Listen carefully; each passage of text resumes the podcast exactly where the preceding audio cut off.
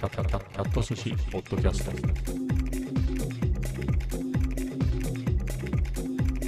第905回。今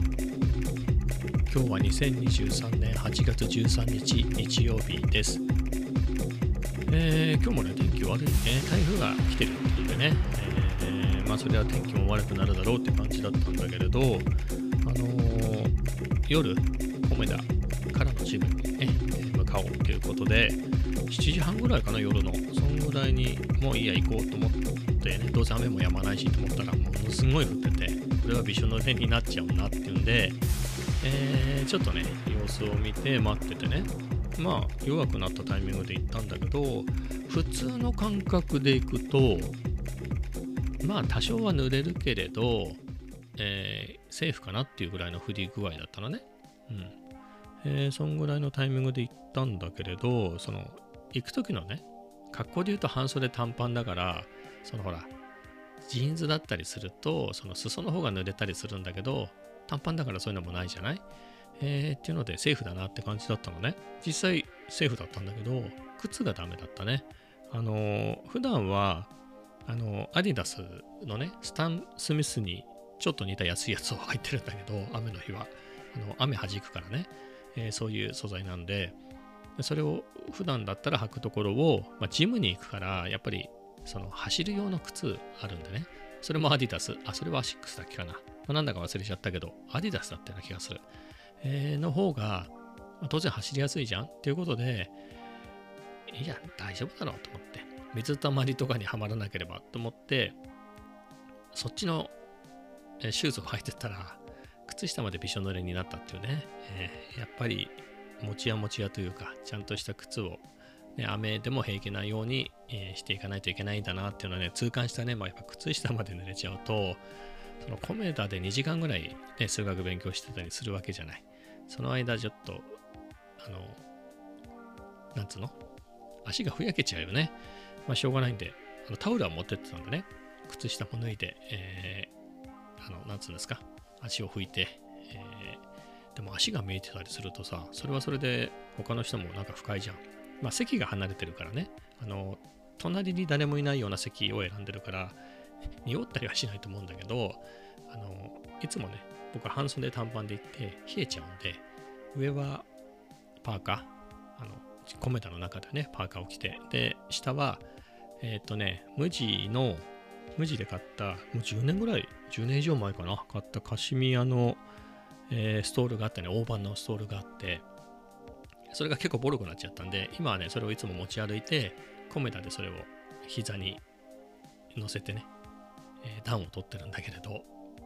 えーそれでね、足が見えないようにして、えー過ごしましたと、はい、えーなところですね。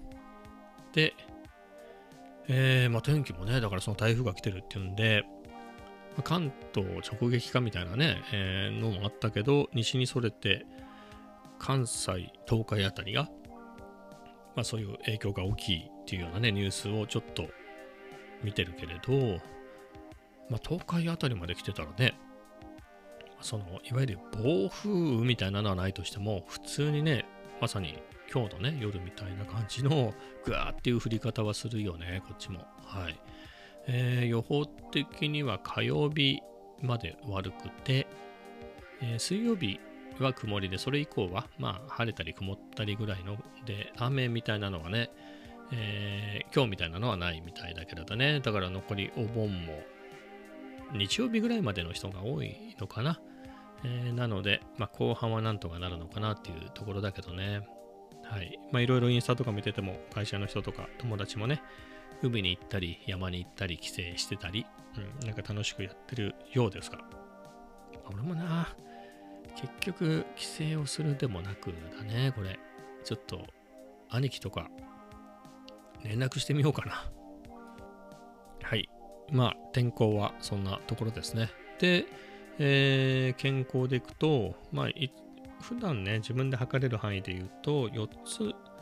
えーまあ、あれだね、2つの指標を朝晩測るのね。それが片方でもダメだった。片方っていうのは、まあ、1回、一度に2個の指標が測れて、それの片方がダメでもダメなんだけど、まあ、一応自分的にはどっちかだけでもセーフだといいなと思っているんだけれど、それの朝晩でいくと、えっ、と、なので朝晩ね、かける2で4ついるんだけれど、えー朝はね、1つダメ。夜は、夜も1つダメっていうところだね。夜なんかほんとギリだったんだけどね、えーアウトはアウトっていうことで、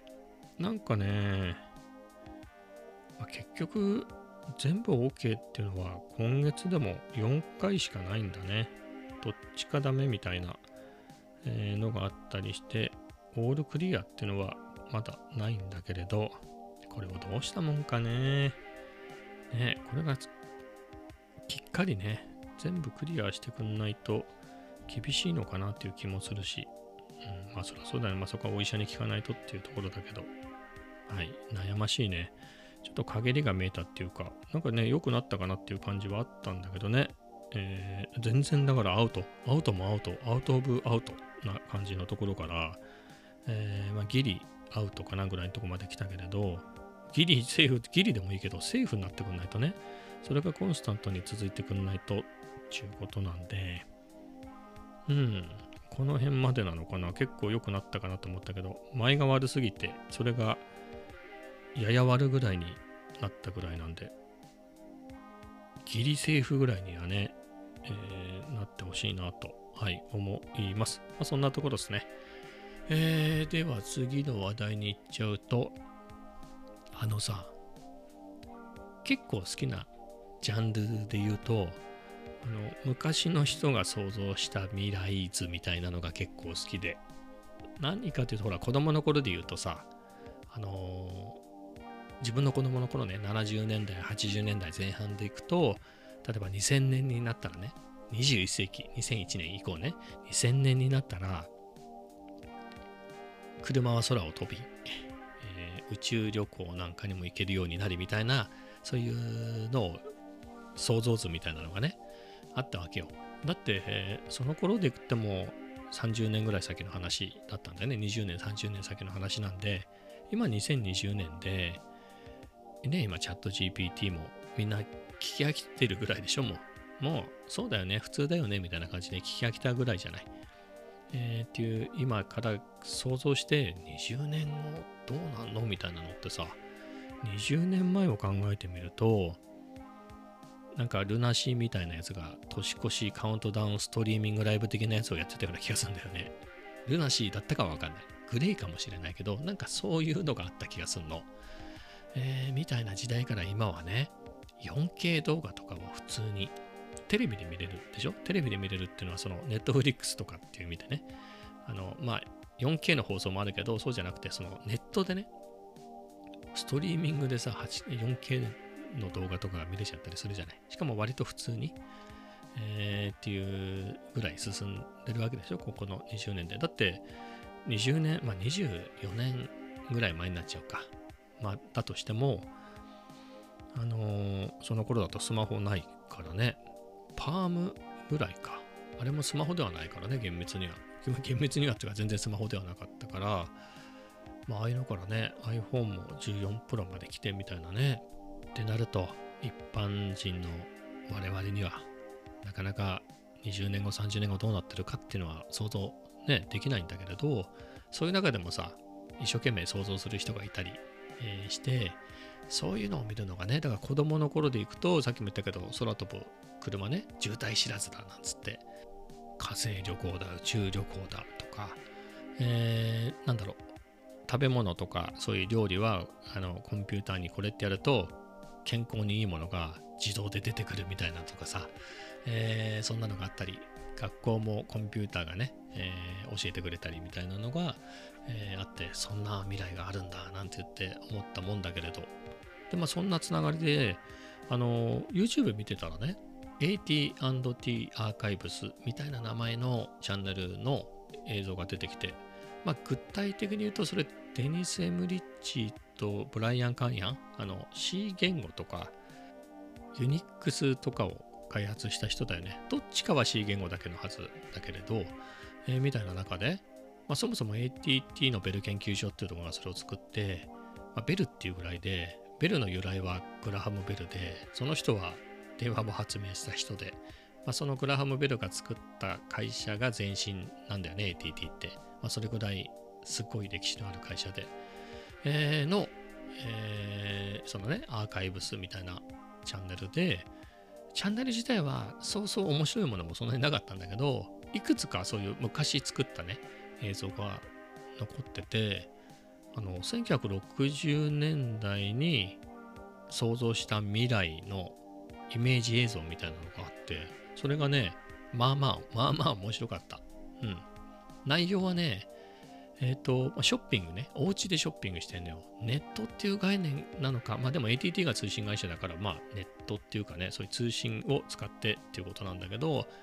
テレビ電話っていうかまあ電話そうねテレビ電話みたいなやつだね。それでなんか女の人がその服を選んでんのよ。お店の人とその映像を見ながらやり取りしてて、えーこもっとこのグリーンはないみたいな感じでね。そのああいいわねなんて言ってじゃあそれを送ってちょうだいなっつって。かしこまりました的なね。かしこまり的な感じであのエクスプレスなんとかで送りますみたいな、えのを言っててね。ああ確かに1960年代だとそんなねできないからね。あのお店に行かないとね、ま、もしくは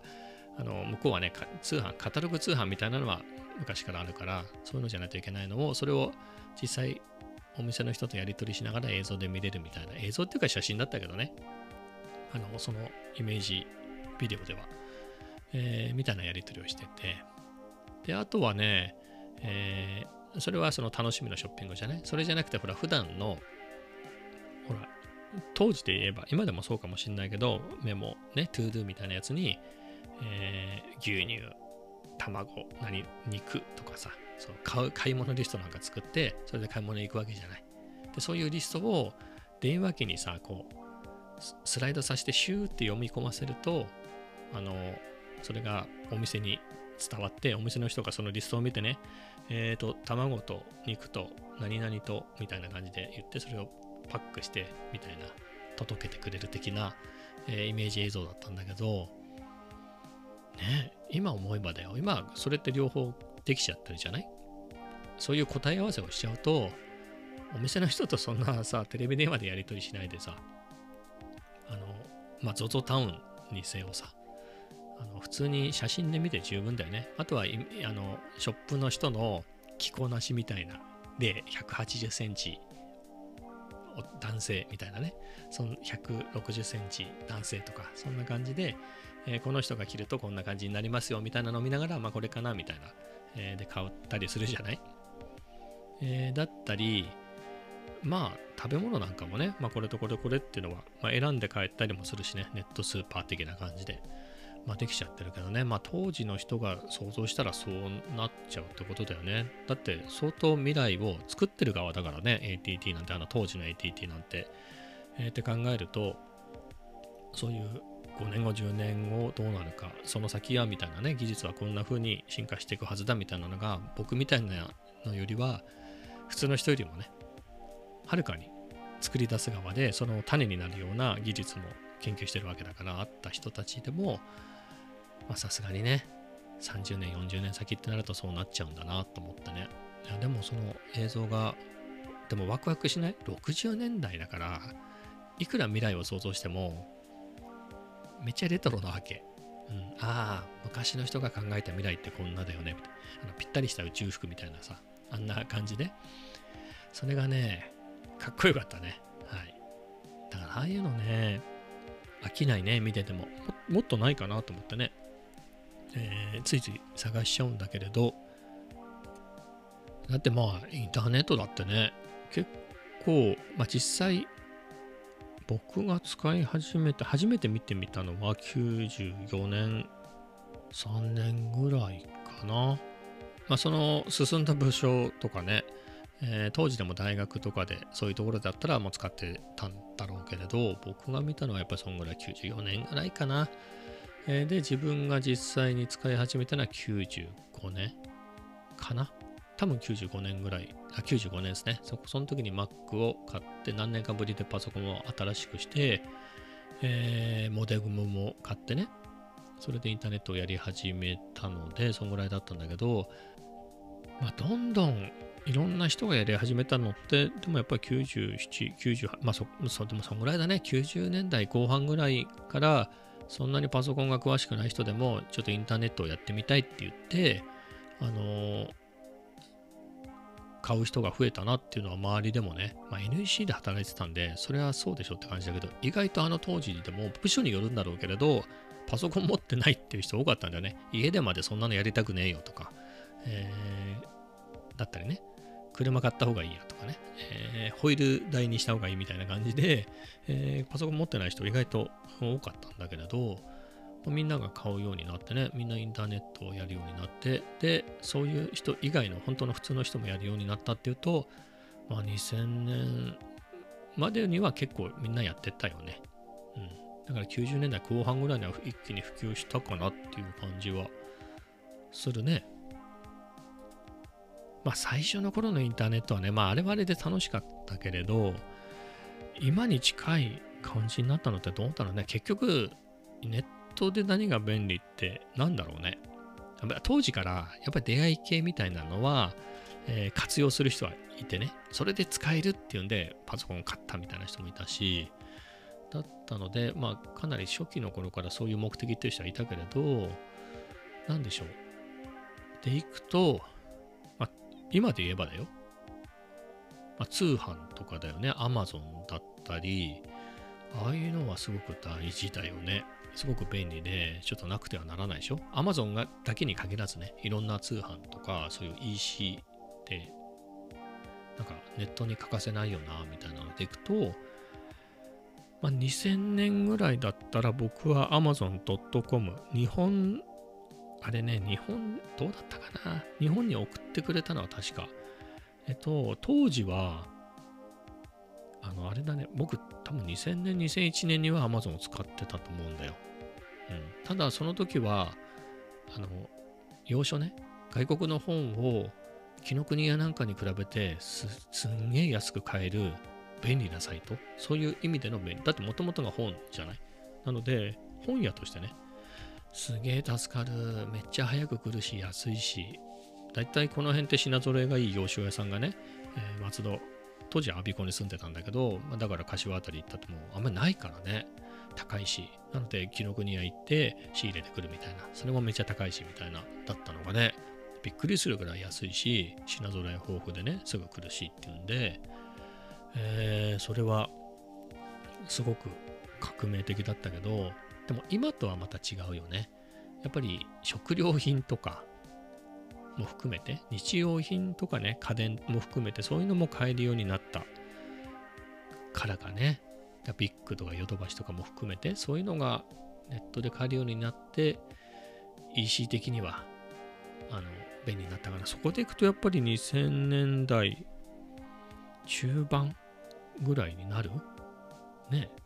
中半中盤後半ぐらいじゃないの？でもなんかちょっと待ってね。Amazon も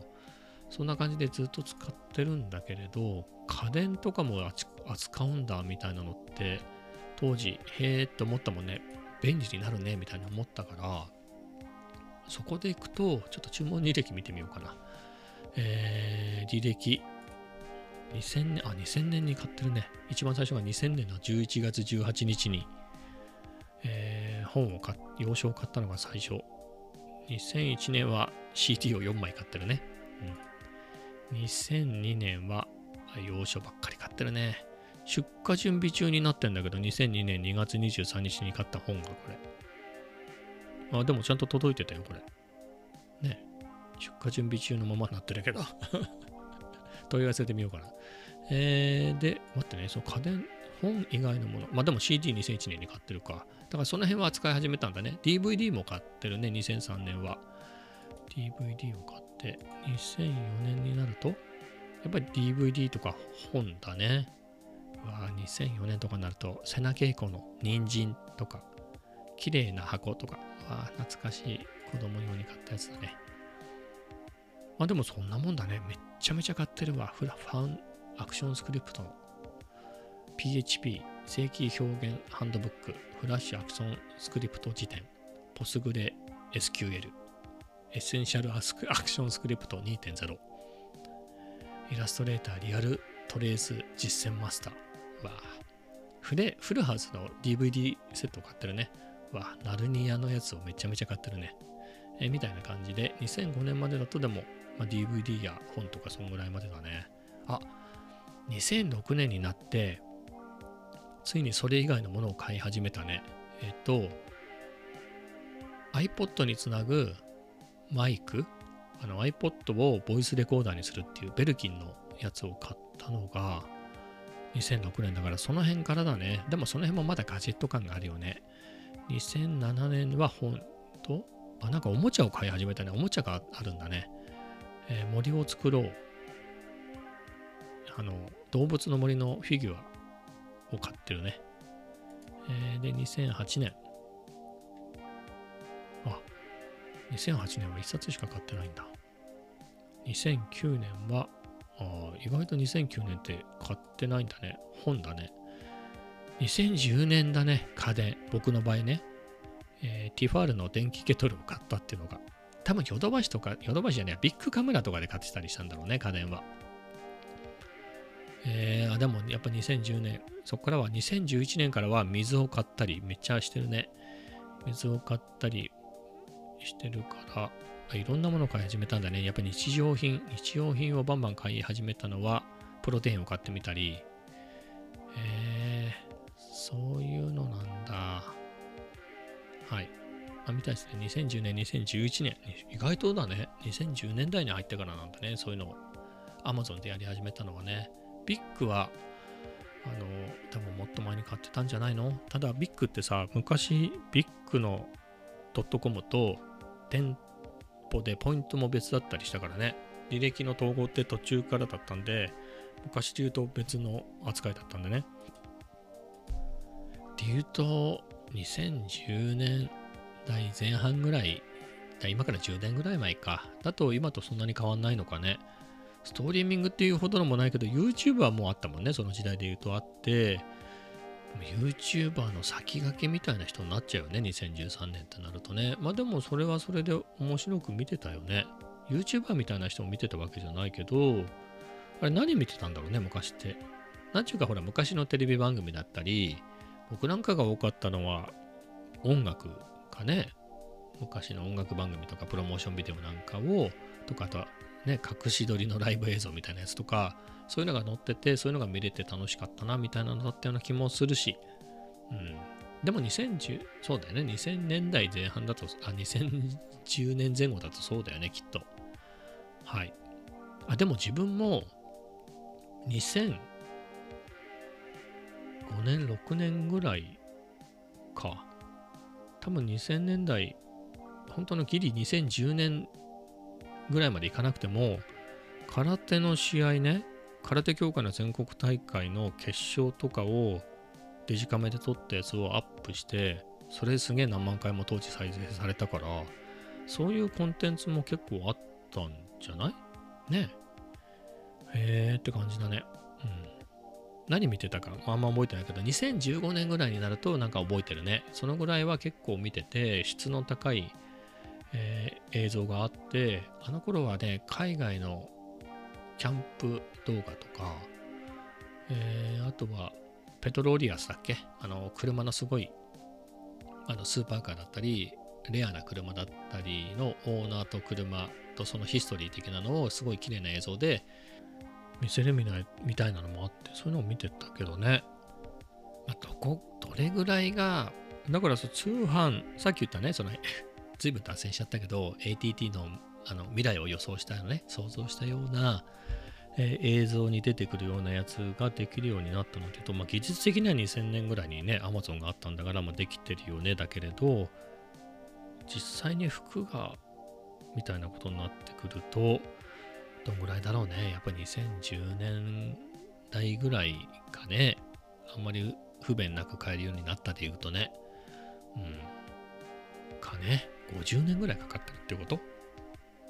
その存在しただけで言えば、昔のキャプテンシステムなんて言ってね、あれって1998。5年とかそんぐらいにはやってたでしょ？あの都内の一部の地域で。まあ一般的ではないけど、あとかなりね、制限は多かっただろうけど、一応できたよで言うと、まあ、そんぐらいにはね、25年ぐらいでできたっていうことか、20年ちょっとぐらいでできたっていうことか、でもそっから今ぐらいできてくんなきゃ困るよね。えー、ぐらいってなると、今にほぼほぼ近い感じでできるようになったってやっぱ2010年代じゃないの？むしろさ、その100円のもの買っても送料無料で明日届くみたいな時期があったよね。えー、今思えば、えー、だからその時が一番良かったかもしれないね。はい。えー、かなと思うんだけれど。まあそんなとこだね。はい。だから未来はね、全然想像つかないね。iPhone がどうなるかもわかんない。まあ次の iPhone がどうかみたいなのはね、なんか早くなってカメラが増えたりするのかなぐらいの想像つくよね。薄くなるとか、もっとでかくなるとか、えー、ぐらいはね、想像つくけど、じゃあその先、あの、ビジョンプロみたいな、ああいう風なものになるのか、また別な何かになるのかっていうのはね、全然わかんないし、僕にはね、えー、想像もできないんですけれど、はい。まあ、どんなのが出てくるのか。だこれ残念なのがさ、残念なお知らせなんだけど、あの、50年後とかはさ、かなりの確率で見れない確率があるよね、僕も。うん。子供の頃であればね。だから、40年前で言うとさ、だから40年前が、待って、40年前中学生だね。中1の僕からすると、まあ、普通に50ぐらいまで生きるじゃん、今時。って考えると、今の中学生は、まあ、40年後とか、多分50年後もの未来見れるじゃん。みたいなことだね。そこが見れないっていうところがね。あと、そんなに何十年もは見れないんだなっていうのがね。はい。だからこれ予想するしかないね。えー、100年後どうなってんのかみたいな。えー、ますます。子供の頃は、つまりあ、じゃあその300年後とかはね、1万年後とかは想像してもしょうがないんだけど、50年後、まあ、30年後、50年後どうなってるっていうのは、まあ、かなりの確率で答え合わせができた状態で言ってるわけじゃない。今はね、答えは、今50になってみると、答え合わせできない確率が高くなっちゃうね。答え合わせができそうなのって、まあ、10年先だったらなんとかね、20年ぐらいはちょっとギリかなっていうね、70ぐらいで亡くなる人って結構多いでしょ、芸能人とかでも。って考えると、ね、20年ギリだよね。30年後はかなり難しいのかなみたいなね。しょんぼりって感じだね。はい。まあ、しょんぼりしちゃうんで、まあ、この辺でやめときますか。はい。なわけですね。はい。では次の話題、最後の話題でいくと、まあそんなわけでね、最初に言いましたけど、まあ、夜、いつも通りコメダに行って、えー、せっせと積分をやってね、痴漢法1、2を終わらせて、次何やったか忘れちゃった。名前がね、やったことは覚えてるけどさ、それになんか呼び名がついてんだけど、何だったっけかな。みたいなところで、えー、っと、えー、痴漢積分法の1、2、1を昨日やったんで、今日2。で、あとは分数関数の積分法の1、2とかやったのかな。で、トータル5個ぐらいやってるはずなんだけど、はい。えー、面白かったね。はい、面白かったですっていうところで。あとはおまけですけど、iPad をね、プロ使ってて、まあ、いろんな、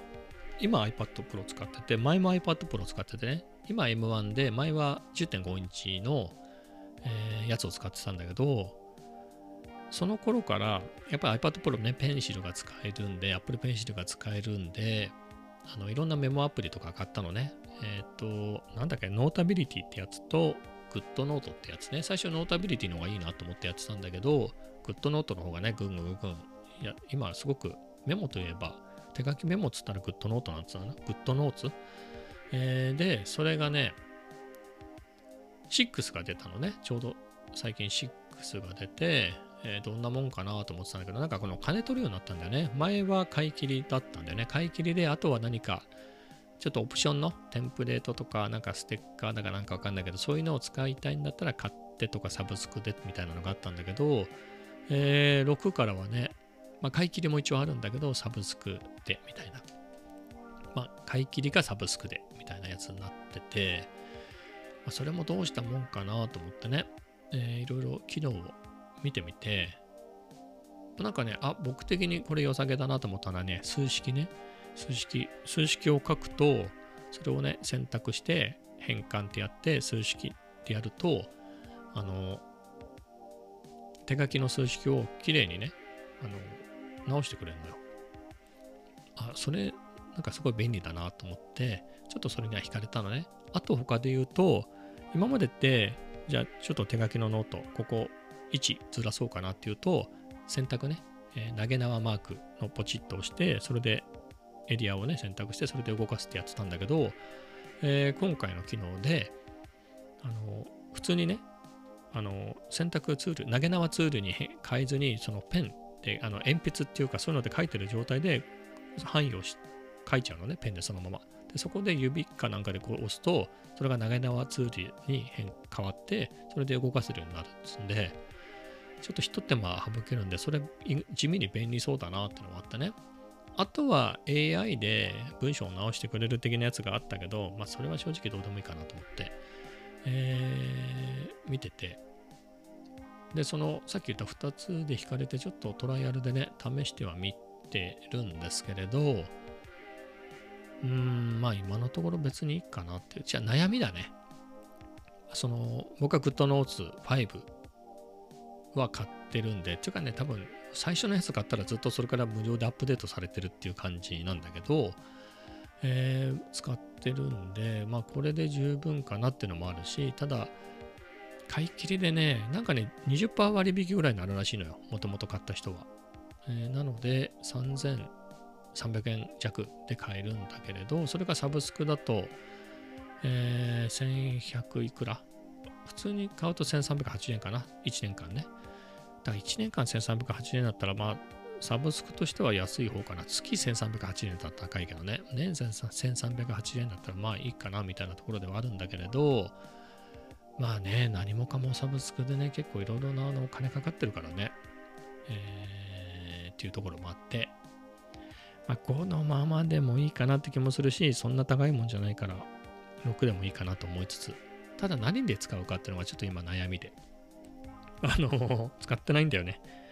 え、いや、全然使ってないわけじゃないの。あの、紙のノートでね、数学は紙のノートで勉強してて、それを忘れちゃった時に、緊急避難的にね、あの、GoodNotes でやるっていうのがあって、まあ、それはそれで便利なんだけど、まあ、紙のノート使ってるからね、そういう面では。だから、どうしようかなっていうところだね。そんなにいるかなっていう。まあ、5のままでもいいかなっていうのでね。うん、まあ、でも買い切りで、なんか一応、5から6ってどんぐらい間空いたのかなと思ったらね、4年ぐらいかな？2019年の1月に出たみたいだから、だから4年半ぐらいかかってるでしょ ?4 年半。えー、って考えると、まあ3000何ぼで買って4年だったら、まあサブスクでよりはちょっとお得かなみたいなね、ところで、まあ買っちゃってもいいかなって気もするし、でも使わないんだったらな、みたいな。まあでも、あれだね、ななんだろう。今ね、数学は確かにノートでやってる。それはなぜか紙紙でやってるっていうのは、こんぐらいやったぞっていうのがもうわかるわけよ。国用のノート今18冊目なんだけれど、みたいな感じで目に見えてね、ああ、こんだけやったなっていうのがわかるっていうのが、えー、魅力っていうのと、あと、その数学やり始めた時には10.5インチの iPad が結構古くて、手書きもめんど手書きもやりにくかったんで、えー、っつーんでね、紙で始めて、それで積み重ねてる、積み重なってるってのが意外とモチベーションになったりしてたんで、そのままにしてるんだけれど、今やってる積分が48個動画があるのかな。そのうちの今14個ぐらいなんで、まあ今月ぐらいにはね、いくらなんでも全部終わるとすると、一旦スー3と C まで終わりましたっていうところで、次は、ね、紙でやらない。まあ、ノートがあるうちは紙でやってもいいかなと思うけど、そのノートがね、使い切った段階で、あと3冊ぐらい残ってんのかな？5冊パックの今2冊目か。なので、あと3冊残ってるんで、それ使い切ったら、まあ、確かに紙のノートじゃなくて、あの iPad でもいいかなっていうのはね、思うね。その今やってるみたいに、ずっと、まあ、数3でも2でもいいんだけど、そんな感じでガーッと本をね、全部やっていくっていうスタイルであれば、本っていうか、何かのカリキュラムに沿って全部やっていくっていう感じであれば、紙でもいいかなって気はするけど、そうじゃなくてね、今のとこちょっとなんとなくおぼろげに思ってるのは、数三まで終わったら、えー振り返ってね、興味があるところをまたつまみ食いしてやろうかなと思って、まあ、参加関数であったり、えー数学 B の確率統計のところに戻ってみたりとか、えーそういうのをやってみたいな。もちろん数学3の中とかね、もちろん C の中で、えー興味があるところに戻るのもいいだろうし、あとはそれにないようなところだね。今だと行列って数学、高校生ではやらないから、まあ、行列のところをやってみたりね、他のコンテンツで、えーみたいなのでもいいだろうし、うん、まあそうなった時は iPad でもいいかなみたいなのはちょっと思ってるね。はい。まあみたいな感じで。まあ今やってることをね、終わらせるの方が先なんであれですけれど、えーみたいなところをね、まあ、 GoodNote、Notes 6、まあいいアプリなんだけどね、まあこれからちょこちょこね、使ってみてどうしようかなっていうのをね、だってこれも買って6年ぐらいになるからね、 GoodNotes も。えーはい、まあどうしようか考えようと思いますと。まあそんなところですかね、今日は。はい、というわけで、また明日。